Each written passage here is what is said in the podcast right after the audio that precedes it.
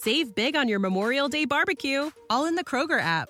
Get half gallons of delicious Kroger milk for 129 each, then get flavorful Tyson natural boneless chicken breasts for 249 a pound, all with your card and a digital coupon. Shop these deals at your local Kroger today or tap the screen now to download the Kroger app to save big today. Kroger, fresh for everyone. Prices and product availability subject to change. Restrictions apply. See site for details.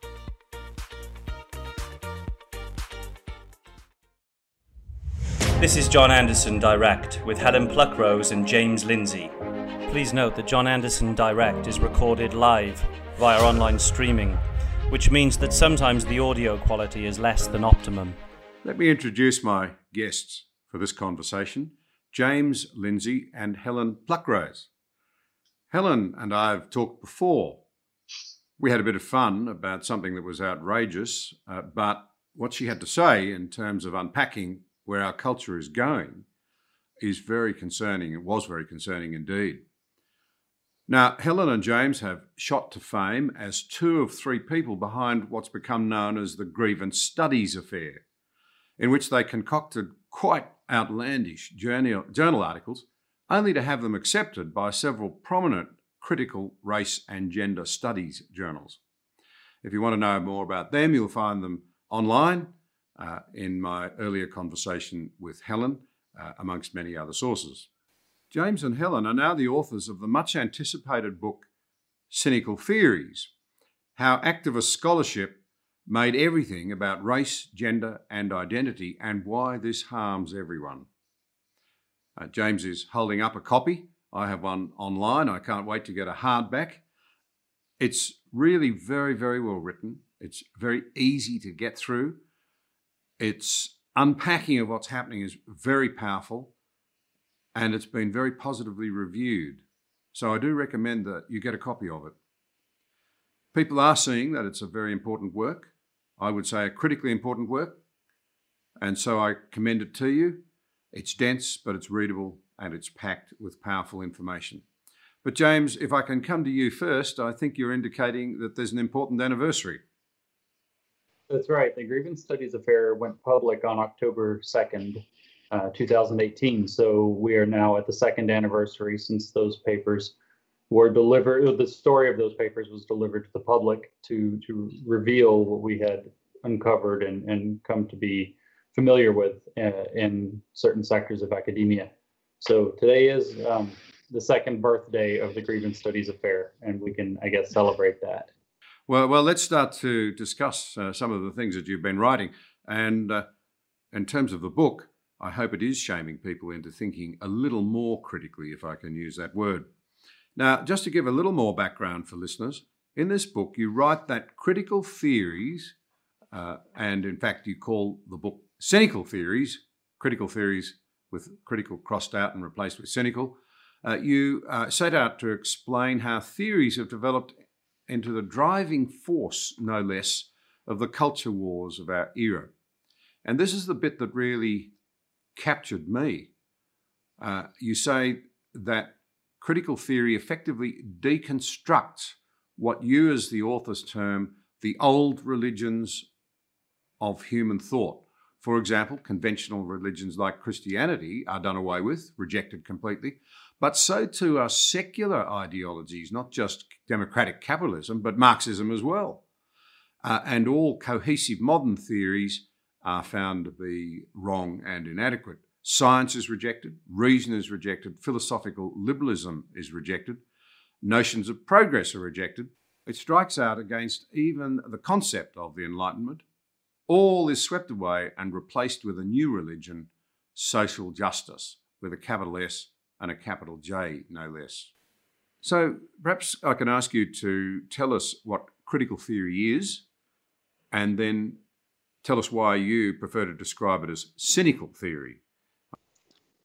Okay, so um, critical theory has has two meanings. So there, there's the Frankfurt School, which is um, critical theory with capital C and T, but um, we're not really looking at that so much. We might do at some point because it does have some influence, but in this book, we're looking at um, critical theories which have come primarily from the postmodern um, type of thought. So, any theories that are critical in this sense of trying to dismantle structures and institutions and, and revolutionize on a cultural level, those are the theories that we're looking at as they developed from postmodernism through um, critical race theory, post colonial theory, intersectional feminism, queer theory, and all the others into what we have now, which is best known as social justice, um, social justice scholarship and activism. Do, right. do, you want to say why we said it was cynical?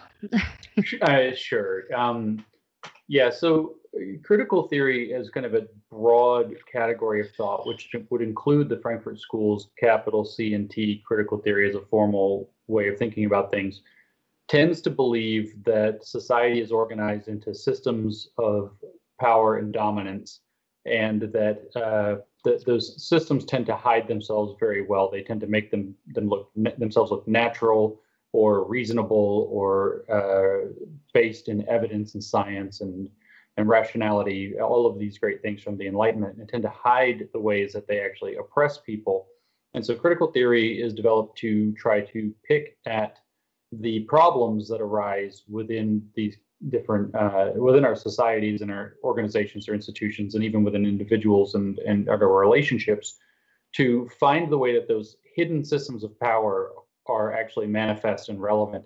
So in practice the result is to read more or less every social phenomenon, every interaction, every institution, every relationship in the most cynical light possible, particularly trying to assume that uh, people often have far worse intentions than they do, or that the, say, the progress of uh, civil rights uh, legislation or the progress of science has not general, generated genuine progress, but has instead just moved around and hidden the deeper underlying problems, which are structural and systemic to the whole society.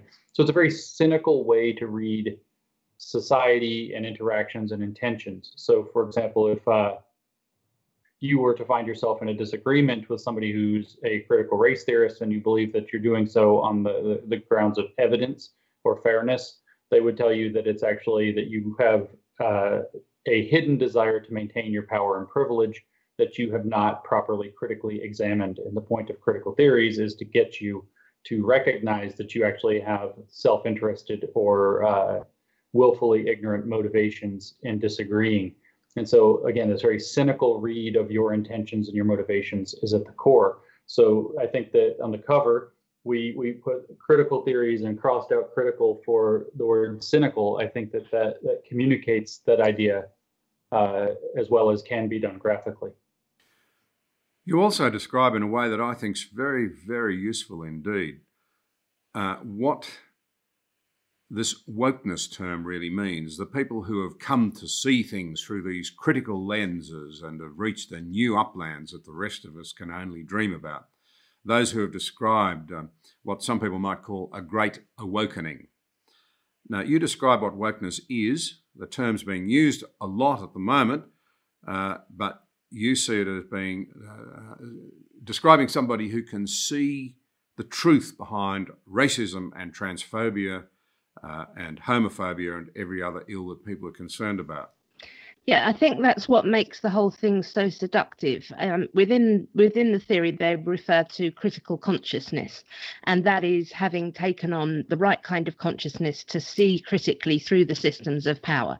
In um, common um, parlance at the moment, yes, we have the word woke, which comes from African American vernacular, but it's essentially looking at exactly the same thing.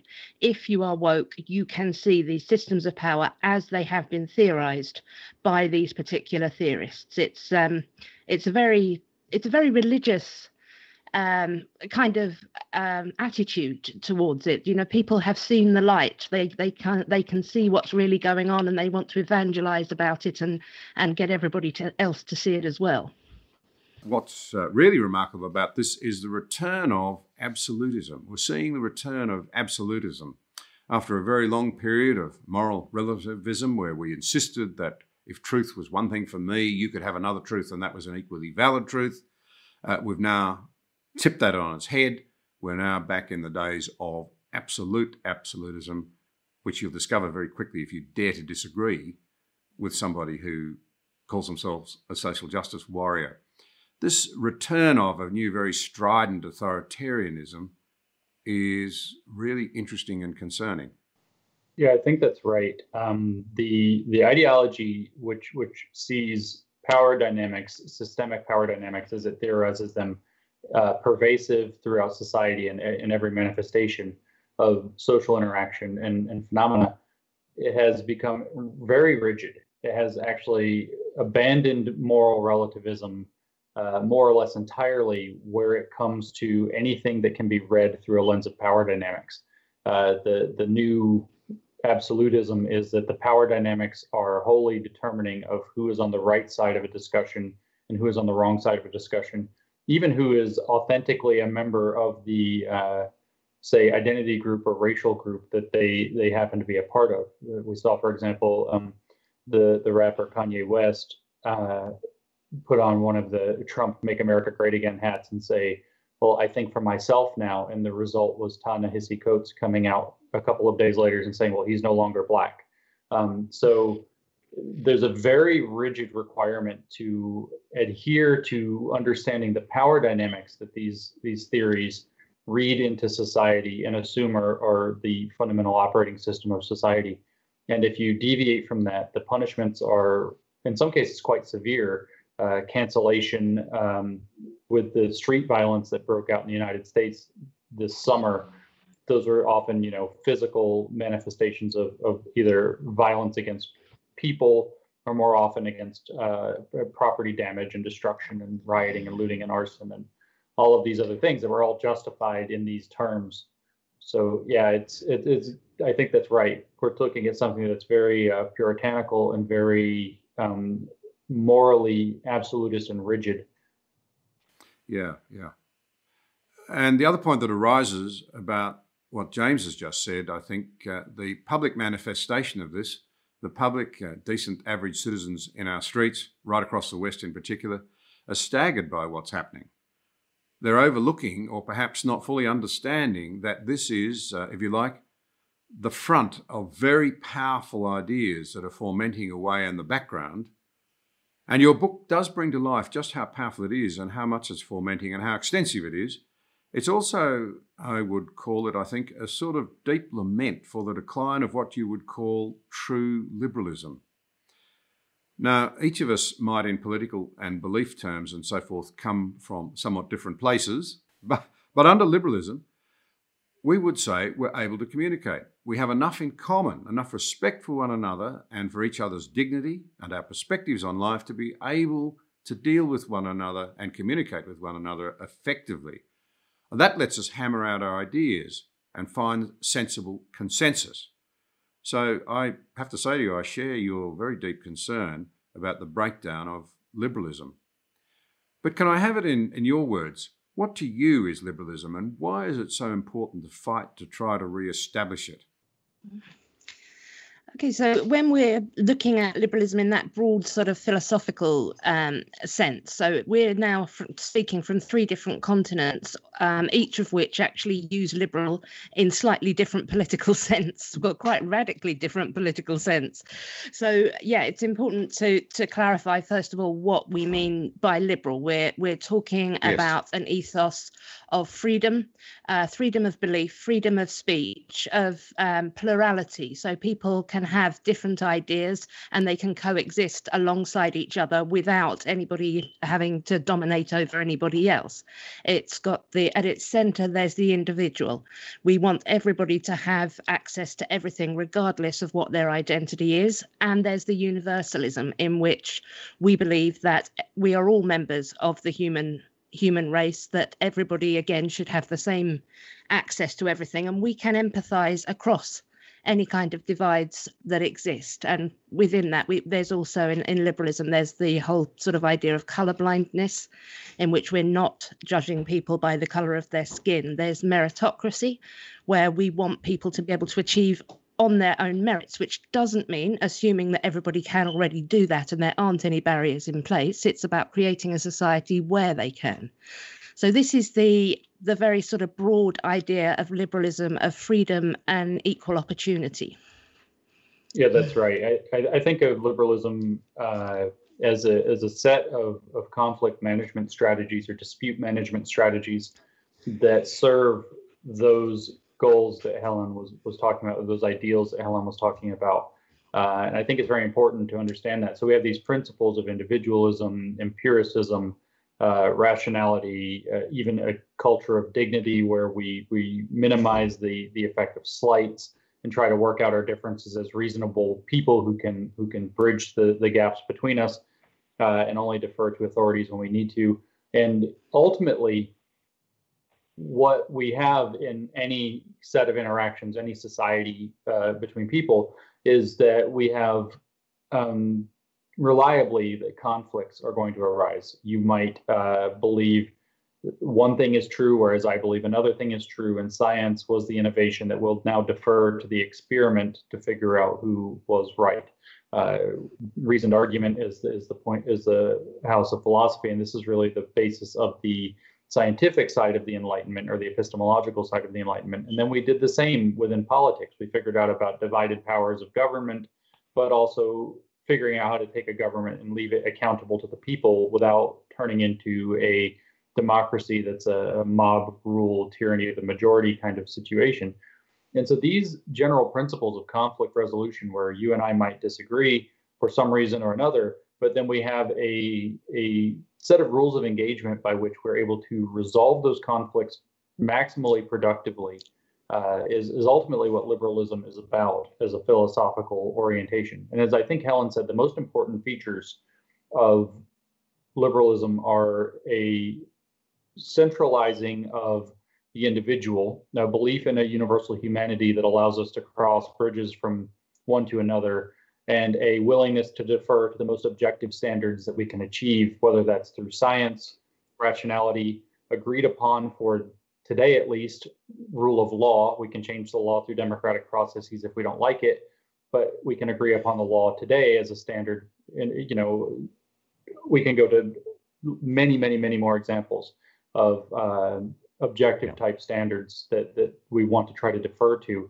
in order to make these conflict resolutions as impersonal as possible because that takes the, the personal self-interest and minimizes it and uh, facilitates being able to do so in ways that are productive rather than say violent.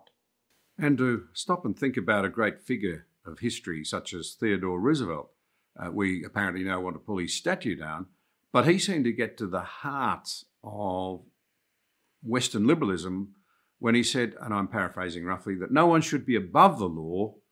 That's a common saying. But no one should be beneath it either. So you get universalism, and when you find somebody who's not part of it or has been marginalised, you seek to address it. What we now see is the act of pursuing, it seems to me, a sort of new aristocracy. And we know how that usually ends. It's not well.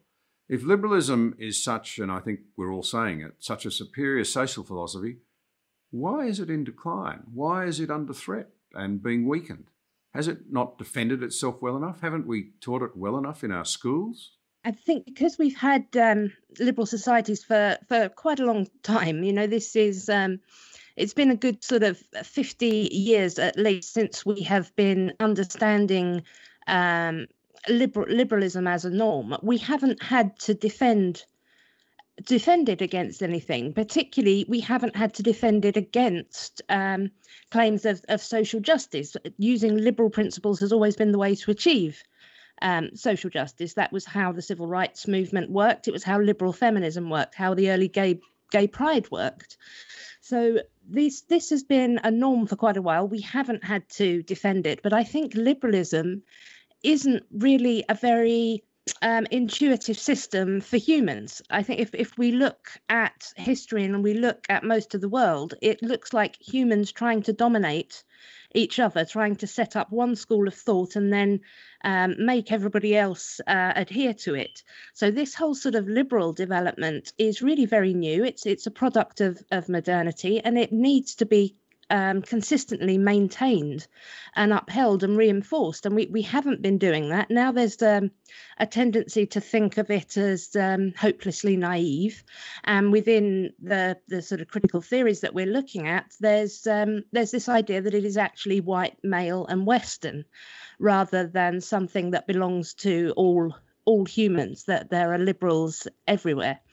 Uh, at least in the United States, I can't speak for y- your islands, but I can speak that the United States uh, civics education has been quite weak for a number of decades, at least two, because that's when I would have been in school, so maybe at least three. Um, and that's a problem. So no, I don't think we're we're teaching liberal ethics. I think part of this, I was reading recently that part of this may have to do with the fall of the Soviet Union, at which you had uh, Francis Fukuyama declare the end of history, that liberalism had won, and you don't really have to give a robust articulation of or defense of something that is won. It also doesn't readily have a clear and present uh, comparison or enemy that it has to be held up against to say this is why we want to be liberal because we don't want to be like that. Uh, and so that, historically speaking, may be significant. But within these critical theories that we talk about, there's also been a deliberate effort to um, take that away, uh, to make that less relevant, and in fact, not wholly wrongly, to identify it with with uh, patriotism and nationalism in ways that are not always productive of, of good things for their countries those, of course, patriotism and nationalism on to, to the right degrees can be valuable to instill values, but at the same time, they very easily go too far. And uh, the critical theorists have done a very good job, especially in education, of exploiting that uh, and trying to shy away from anything that looks like a, a jingoistic, uh, rah rah kind of nationalistic or patriotic education. And in so doing, have done a, a fantastic job of getting people to to question the underlying mythology and symbolism and, and even civics of their uh, parent nations. Yes, I, I, do think we have failed to teach history, the sort of ideas of religious beliefs and the story of our heroes and those who have shown great courage and foresight in the past to our young people. And that, I think, leaves them in a situation where they're easily persuaded, easily moved around, easily manipulated I think that is uh, one of the marks, frankly, of our culture in Australia. Young people, and I, I don't set out to criticise them, I, I, don't think it's so much their fault uh, because many of them show signs now of wanting to know more, but they've allowed themselves to be fertile ground because they've not been given thorough grounding in how we came to be relatively free and prosperous and peaceful in terms of the society that we live in. It's as though the factors behind what I would think of those very desirable qualities are actually bad, actually evil somehow in and of themselves. Um, but I think uh, you argue very well in the book that critical theory leaves a great deal to be left from an intellectual point of view. I think that they're undoing a lot of the progress that we've made, where we've expanded our circle of empathy outwards. We've become less um, tribal, our in group has become much bigger. We can empathize with a greater range of people. Now, since we have been seeing an increase in identity politics, and that, that identity politics from critical theorists is also then often matched by sort of white identity politics and um, rigid gender roles from those on the right. And this is coming at each other in a way that really does bring out the worst parts of human nature. If we have a, a liberal ethos in society, then we have got the best sort of grounding for our, our natural empathy, compassion, and sense of justice. If we trigger our tribal tendencies, where we put two groups um, in conflict with each other and um, and keep dividing people by more and more identity factors, we're likely just to bring out the worst of ourselves, our our yeah. tribal instincts, which enable us to dehumanize and to vilify people who are very much like us, but whom we no longer recognize as anything like us because of these arbitrary um, dividing lines that have been set up. But you obviously also argue that it's very harmful and I think you're right. I am worried about what uh, we're uh, uh, teaching our young people, where we're leaving them. But in what ways would you see primarily that these theories are playing out? And in what ways are they so very dangerous? I think you argued very effectively in the book uh, and here today that critical theory feeds, nurtures, and builds up identity politics.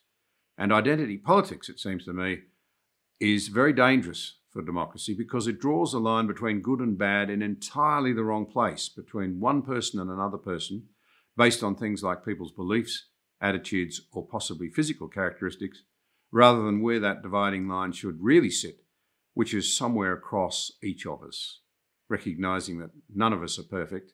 We're all capable of making mistakes. We're all, perfect, frankly, capable of regressing and moving forward as citizens.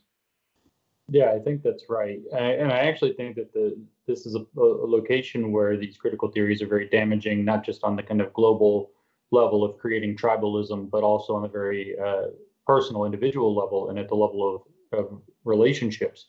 It becomes very difficult to have a true relationship with somebody if you have to recognize that some, that other person is a member of a group ahead of recognizing them as an individual with whom you are relating for example. So relationships become poisoned. And then when you add in the underlying assumptions that the systems of power are present and manifest and relevant to that relationship, and so that the right thing to do is to constantly bring them up and identify them and work through them, these kind of very negative rapport, painful, uncomfortable conversations that nobody particularly wants to have very often because they're they're very unpleasant you, you poison relationships rather severely. I hear frequently now from people whose marriages are splitting up over this or whose children have have rejected or denounced them because of the differences over this ideology and, and whether they support, say, Black Lives Matter sufficiently or not, whether or not they're now racist or whether there's been hidden racism in the relationship.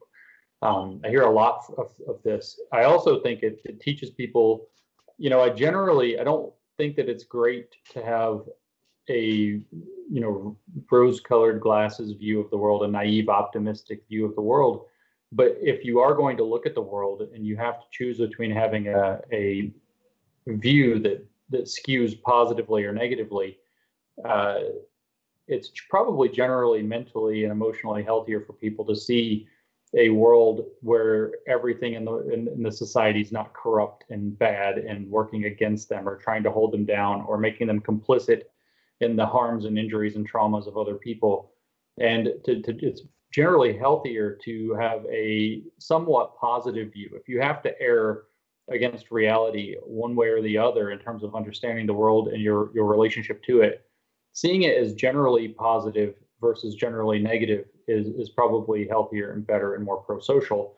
And critical theory being, as we discussed, why we chose the title cynical theories, does precisely the opposite of that, uh, more or less on steroids. It teaches people to find the problems in literally everything they look at and to believe that uh, forces way beyond their control, systemic power dynamics, are determinant of what will happen to them in their lives, and that those play out, as Helen was pointing out, in the most crude uh, group defining ways, not even groups that people might willfully join, like a religion or like a political party or a, an affinity group, but rather groups that are based on how you happen to have been born.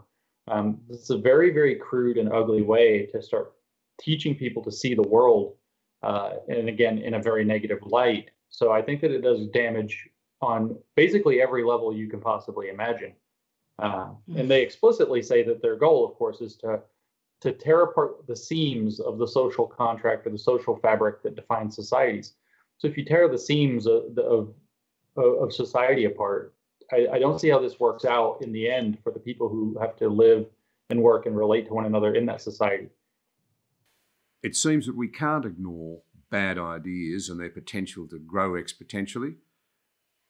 And critical theory, cynical theory, as you put it, seems to have done just that. It now goes well beyond academia. It seems to me, for example, that the great awakening, to call it that, has really, really taken hold in places like Hollywood, now, to me, it seems that there's a terribly harsh and nasty side of this that, in fact, intimidates people who might want to digress or disagree with it.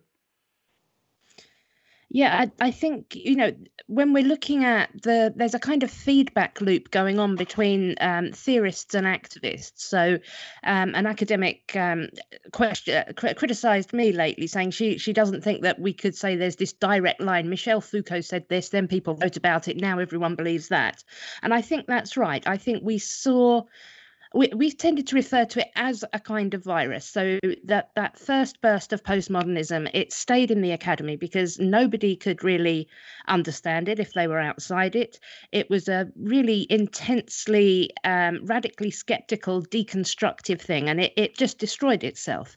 But when it came back, it came back in conjunction with um, radical politics and it had the ability then to be seized upon by an the average person who hasn't spent um, years studying um, postmodern philosophy but has got their their allegiance in this kind of identity politics um, radicalism. So that's why it has been able to to spread um, so much more easily. And then in the 30 years since um, this has been happening, the language has got simpler and simpler. It's become more and more sure of itself. A 10 year old could read and understand Robin DiAngelo quite easily. And there's that seductive um, nature of it where you can just read a few books of the, these kind of ideas and then develop this very simple framework based on identity and injustice and you can lay it over society and then you can read everything through it and you can be a virtuous person who is trying to make the world a better place just by using this this theory. That's right yeah and and it's certainly true also that certain sectors of our media definitely picked it up as something that they saw as consistent with with engendering social progress not wholly wrongly, but when it gets taken to a degree to where it's uh, gone too far and becomes cynical, it becomes dangerous. And in particular, I think one of the things, of course, we it's very difficult to to ask the question of why did this mainstream so thoroughly now when it has been around for so long and did not succeed before without pointing out that social media and the internet are definitely kind of its natural playground and have, have facilitated that so you see a feedback loop also. Um, the, the kind of, I put this on Twitter recently today, the meme version of critical theory is a hot take, as they call them. So it's some kind of a kind of um, pessimistic or cynical read on society that, that digs into hidden motives that makes the, the person who sees it think, whoa, everything's a little bit different than I thought it was. And, and wow, there's there, there's corruption hidden within that. And so it's these these sort of things tend to go much more viral on the internet than do uh, more sober analyses or especially detailed technical and academic analyses. And that same tendency is going to, to, to spread pretty widely, especially through media. So you have a strong tendency now within um, news media to find it's always been if it bleeds, it leads. Well, outrage is even better than blood. And so when they can find something where they can stoke this outrage, it gets much more attention, which there are, you know, broken incentive structures around that. And then that creates the illusion for the average person paying too much attention online or watching too much news that the world is in a much more uh, precarious or awful state than it actually is. But that's a perfect fertile ground for critical theories to swoop in and say, well, here's the explanation for that. Here's why that is the case it turns out that all these awful things that we thought that we had left behind, we didn't leave them behind, and look how real they are. And then they have a, a bevy of examples that they can pull and cherry pick, in a sense, to say that things are far worse than they actually are, and the progress has, has effectively stopped or reversed. And then the, it, has got a very uh, psychologically gratifying nature to it to uh, to share the outrage, and so the, there's a bias toward that in our media that uh, I think creates a second feedback loop that's also helping to mainstream it very quickly. You know, it does seem that if there's no forgiveness in this day and age, your hope might have been that people would forget. But that can't happen either because social media records so much.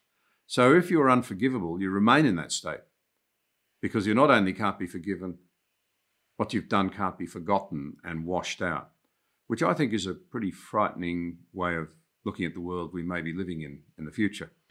Yeah, I, I think that's a, a, number of traits coming together all at once. So, so we have because there's no um, real respect for the individual. People are seen as um, a player in this um, battle of of power dynamics, and so if they say something which is um, seen as as speaking into a white supremacist or patriarchal or cisnormative discourse, they are not somebody who is making a mistake. They are a an agent of this oppressive force. Then we also have the belief that impact is more important than intention because we are not understood to have our own um, minds and be able to be the authors of everything that we do, we have to take responsibility for the impact that our actions are theorized um, to have. So it isn't really a matter of, of saying simply, I made a mistake. I was very thoughtless. That that comment I made must have been hurtful. I'm sorry about that. You have to, you know, a- apologizing is not necessarily going to save you. It's it's probably not going to save you at all. Some some people manage to to get away with it, but um, no, usually apologizing just makes them angrier. And then we, we have that underlying um, cynicism, and I, I think that cynicism makes people very harsh and angry, whereas a more liberal humanist um, approach will, you know, look for for redemption, look for um, the humanity in a person and be more prepared to, um, to forgive. If you're seeing everything in this cynical sense of power dynamics, you, it really is a battle between good and evil, and, and people, the, the bad players just have to be taken out. So, a couple of questions about the book. There's now a lot of pushback and a lot of circles in the public domain uh, uh, against the sort of nonsense that you discuss. But now you've written a book that's obviously aimed at the academic world. I'd be very interested to know if it's having any impact there because there are people from right across the political spectrum left, right, and centre. I think of Jonathan Haidt, I think of Douglas Murray, I think of Coleman Hughes, and dozens of other prominent people who are now becoming very effective and articulate critics of woke ideology. To what extent do you see it playing out in the public arena? That's question number one. Question number two do you think this pushback is now starting to correct the imbalance in academic circles? Hmm.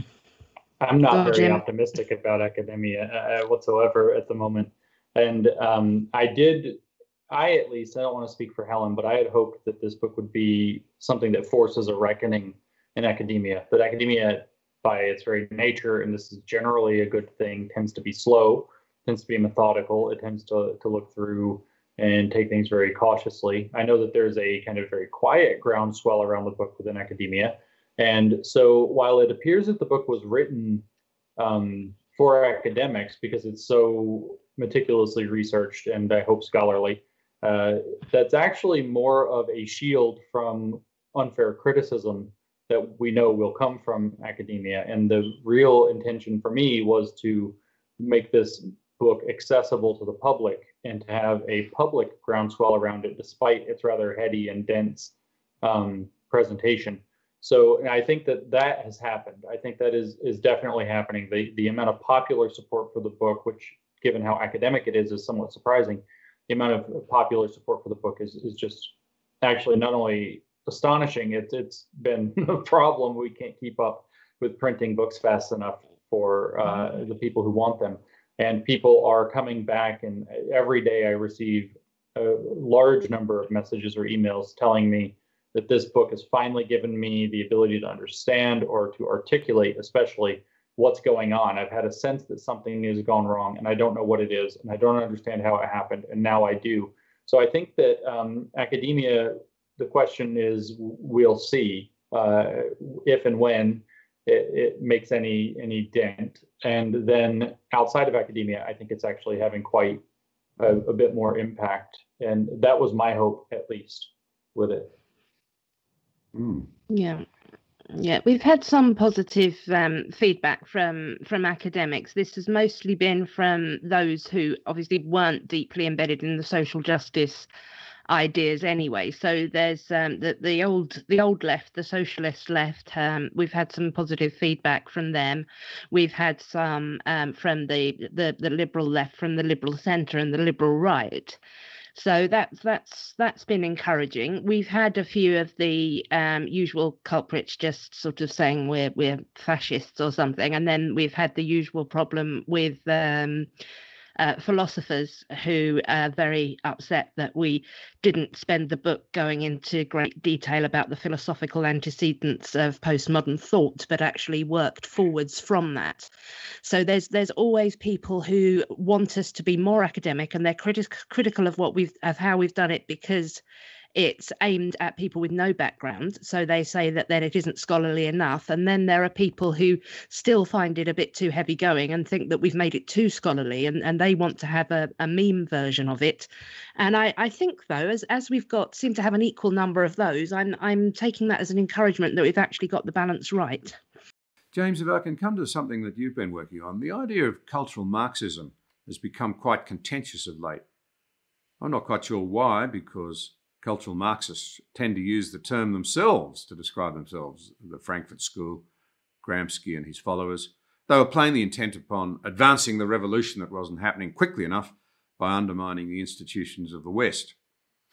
Now, you point out that the international liberal order that we're, we're decrying the loss of um, is in many ways uh, the uh, product of the institutions of the West.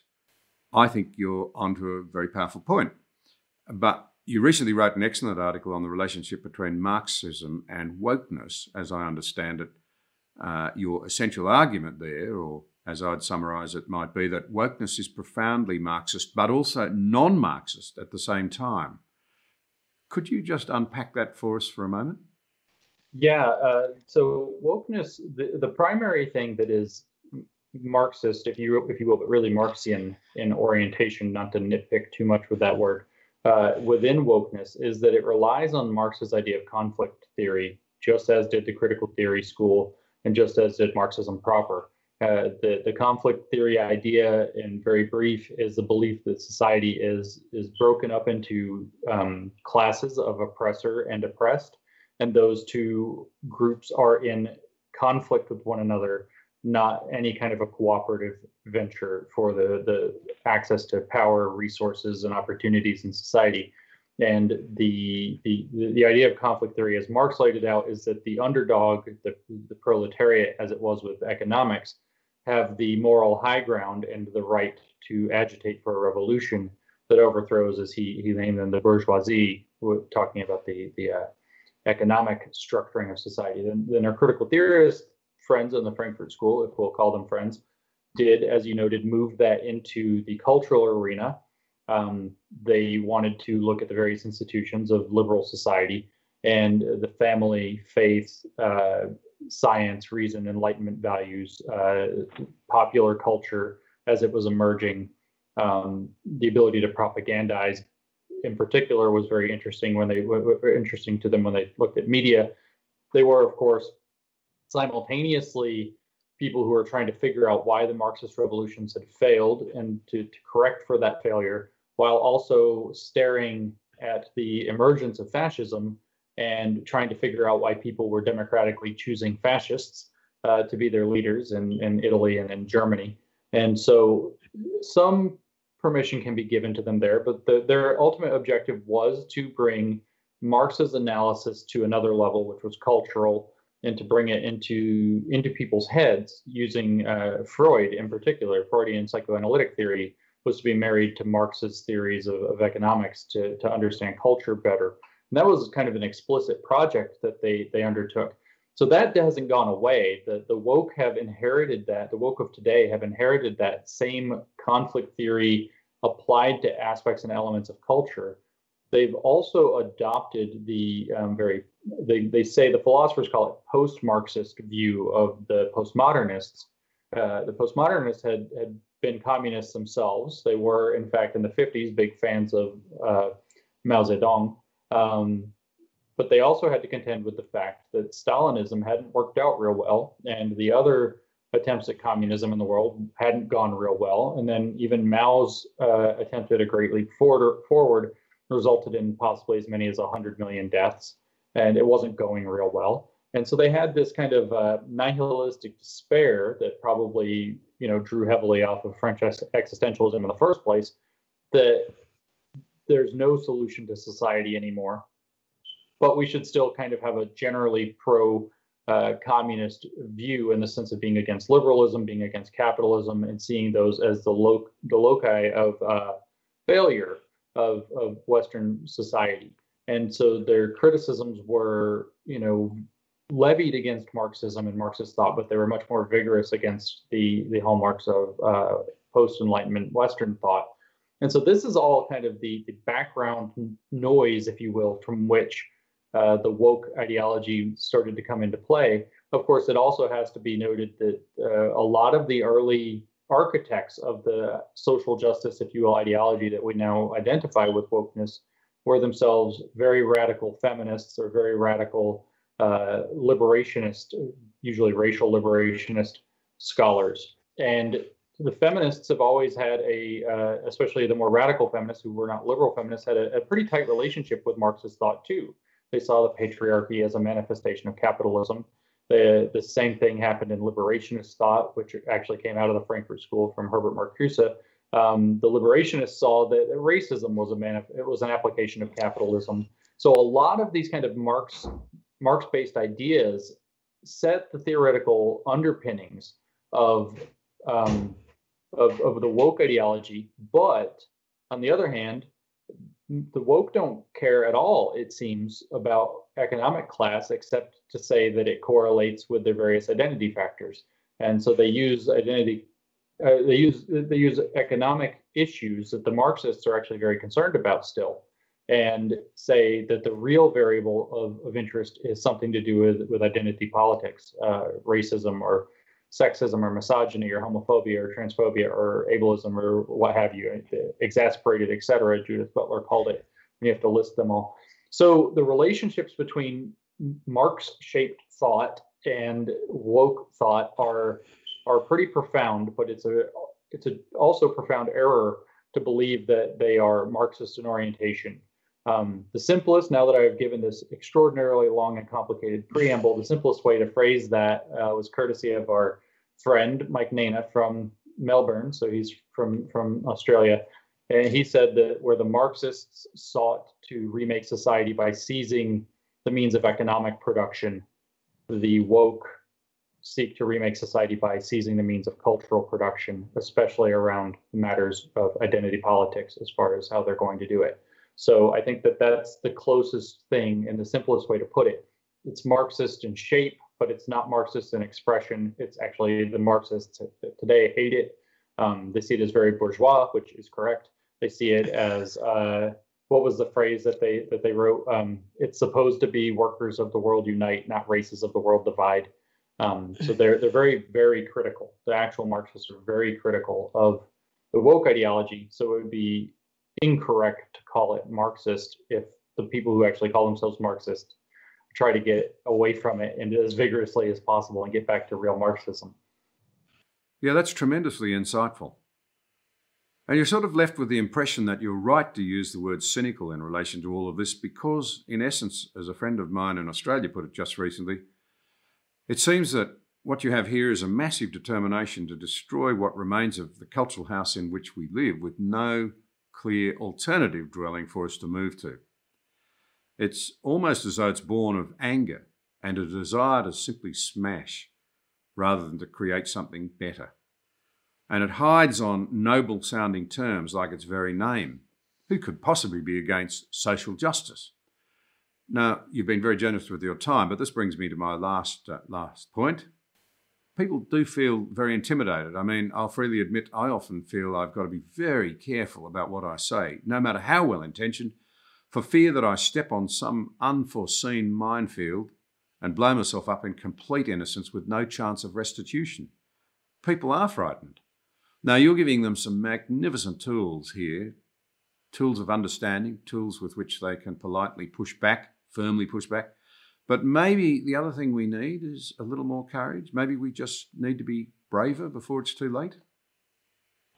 Yeah, I, I think that's that's something we're also looking at at the moment for for people like like Jim and like me. You know, we we can do this. Nobody um, employs us. We can um, make these arguments. We can't really be cancelled.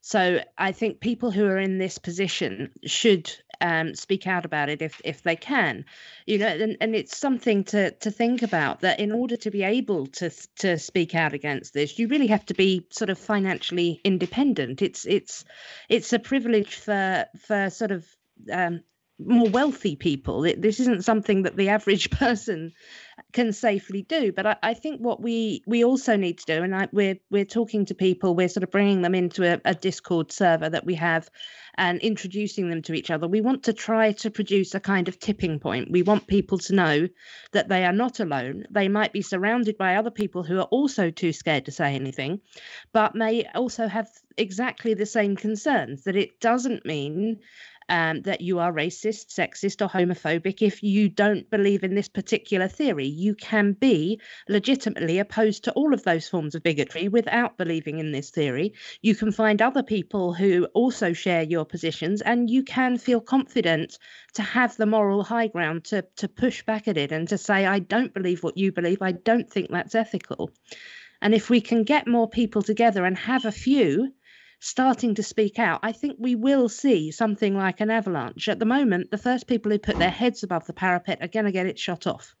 But if we can get enough of them and every and a load of people to stand up at once and say, no, this this is not um, evidence based and it is not consistently principled, then I I think that tipping point will happen.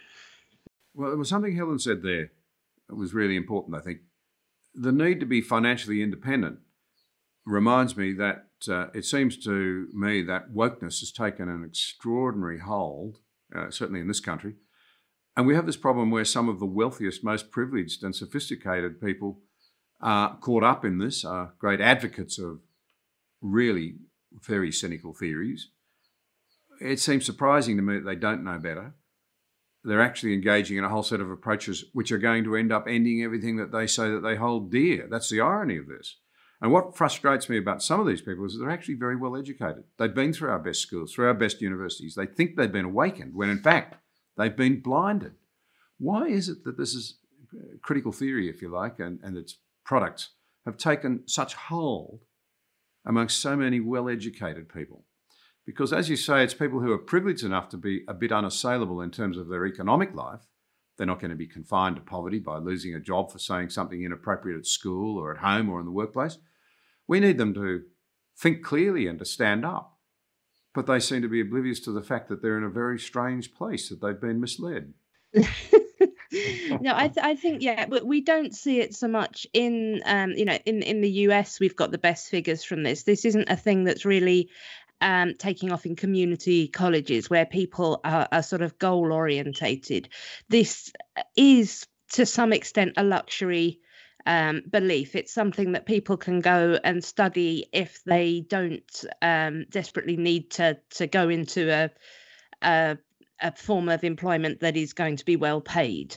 Uh, I mean, unfortunately, the social justice um, industry is rapidly increasing, and um, the diversity, equity, and inclusion officers are particularly well paid at the moment now. But um, yeah, it, it's it's much more um, accessible to, to people who are wealthy, who have time, who can study these kind of theories rather than something that's immediately going to lead to a job in um, engineering or or medicine or, or something like that that's um, that's uh, fruitful. yeah, there's the old saying about you know the type of absurdity that only an intellectual could believe, and it sort of uh, comes comes to fruit here a little bit. Uh, people who have you know, I, I, don't mean to, to be disparaging of anybody who happens to have been fortunate in life and they're busy doing other things, but people who have real things to get done in the world very rarely have the time or the patience for sort of abstract theories of structures of power that, that interact throughout society. But people who have a little more free time and who want to try to to to make a difference in the world where uh, maybe results matter a bit less, which we would say are is very common in say the commentariat. Uh, the the risks are very low of being wrong in academia. As far as I can tell, the risks of being low in journalism and in the media are virtually zero now. Uh, where maybe they used to be higher. I see people who are consistently wrong about everything, more or less, uh, on all sides, dominating the media. And so when when the risks of being wrong are low, it's much easier to entertain these kinds of ideas. And of course, it is true that I mean, why would you see the, the best educated people having taken them up? Well, they've been in that's where they're taught. Uh, you know, nobody is teaching critical theory until you have a diversity training in your blue collar factory job, but they are teaching it in the university. So the likelihood that you've been exposed to these ideas or even brought into believe into into a social group that believes that they're profound or important. In other words, a kind of fashionable nonsense uh, social signaling explanation that we saw from Alan Sokal and uh, Jean Bricmont in um, the 1990s. That also plays a role. Uh, when I said earlier that this is a very bourgeois theory, uh, I, I, was quite quite serious that it is. Um, this is this is a kind of a, a having these beliefs is sort of a signal that you have the luxury to have these beliefs um, without having to get into weird explanations about what gives people meaning in life and where meaning in life derives for different people. Though those things are, are something I would encourage people to think about as well, uh, separately from from my explanations. Well, again, thank you so very, very much. Thank you for your clarity. Thank you for the endless hours that must have gone into thinking all of this through and recording it for the benefit of so many of the rest of us. And uh, thanks for your courage. Not easy to put your head above the parapet these days, uh, and you've certainly done that. Uh, and I think that should inspire the rest of us to stand up as well. Thank you so much for your time in this conversation. Really appreciate it. Yeah, it was great to see you again. Thank you for having us on. and you. Cheers. Cheers. Bye. You've been listening to John Anderson Direct. For further content, visit johnanderson.net.au.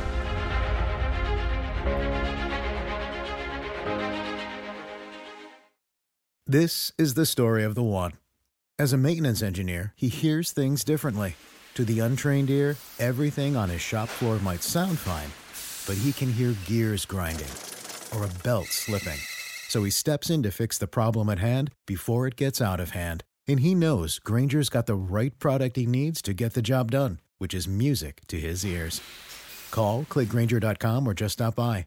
Grainger, for the ones who get it done.